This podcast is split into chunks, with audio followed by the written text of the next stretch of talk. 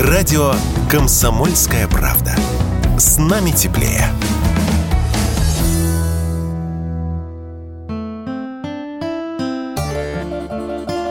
Отдых в России. Рассказываем о самых интересных местах в нашей стране и как туда добраться.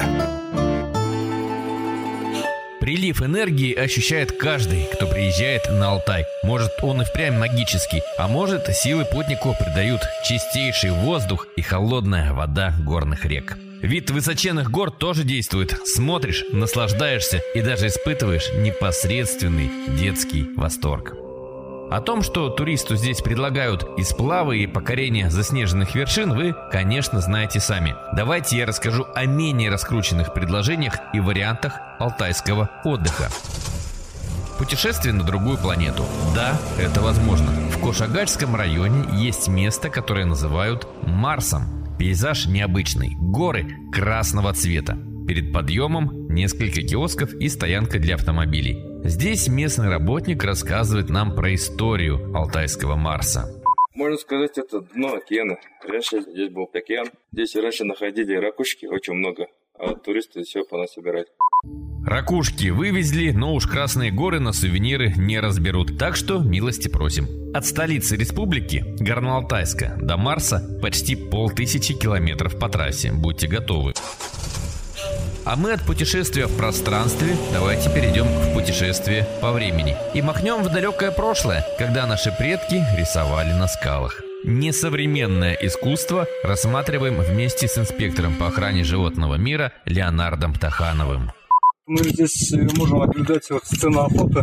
Самого охотника здесь не видно. Может быть, вот он может быть, стоит. Вот лук, голова, вот оно тело, ноги. Козерог здесь изображен. Похож на дзерена. Дзерен, ну, маленький антилопы, которые здесь раньше обитали, он советских времен. Скорее всего, это либо собаки, либо волки, которые гонят э, свою добычу. Вот мы видим вот здесь либо э, дзерен, э, вот здесь мы видим козерогов, Петроглифы, наскальные рисунки, можно увидеть в разных районах республики, но, конечно, в их поиске нужна помощь местных.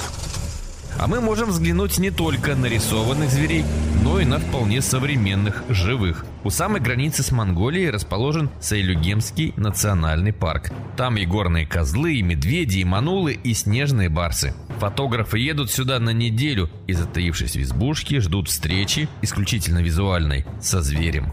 Сотрудница парка Майя говорит, однажды увидев Барса, пришла в восторг. В тот день вместе с коллегами она поехала туда, где, говорят, недавно охотился дикий зверь. Мы вечером поехали вот в это место перестать фотоловушки, а он там лежит. Нам повезло, ветер дул в нашу сторону. Он даже не заметил, он уже сытый был. Подошли к нему где-то метров 70 наблюдали за ним. Долго мы смотрели на него. Одного сотрудника мы отправили поближе, чтобы он сфотографировал. Зрелище было потрясающее.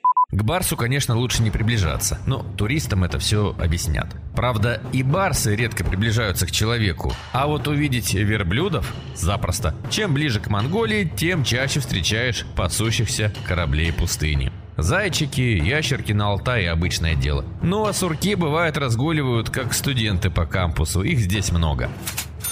Аренда жилья в республике от полутора до пяти тысяч рублей в сутки. Есть цены и выше, но к зиме могут упасть. Туристов становится меньше. Обед в кафе от 300 рублей на человека. За те же 300 можно купить, например, шашлык. Добраться до Горноалтайска можно самолетом. Из Москвы билет стоит от 5000 рублей. Время в пути 4,5 часа. И на Алтай лучше отправляться не на пару дней. Он необъятный и очень разный. Вадим Алексеев, радио «Комсомольская правда», Новосибирск.